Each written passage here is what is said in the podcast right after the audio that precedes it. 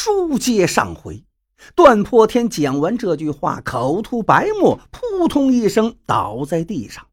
过了好大一会儿，才清醒过来。他听孙世阳复述完鬼语的经过，道：“这温病童子要灭一万生灵，石牛县就没有活人了呀。”孙世阳道。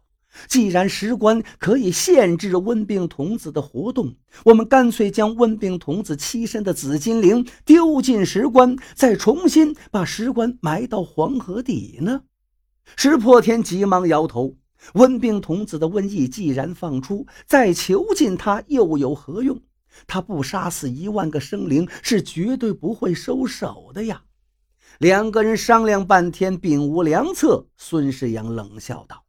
实在不成，我就一把大火灭了紫金陵里的温病童子。段破天连连摆手道：“温病童子是散播瘟疫的凶神，如果长时间不散播瘟疫，那瘟疫就会反噬自己。既然瘟疫已经被他散播出来，办法只有一个，那就是宁顺勿悖，还是让他杀死一万个生灵吧。”孙世阳气得骂了一句“放屁”，拂袖而走。翌日，孙世阳将医院里的消毒药水和硫酸都运了出来，然后将那口棺材抬到了县政府广场上。棺材下面已经被他架起了三尺多厚的一层木柴。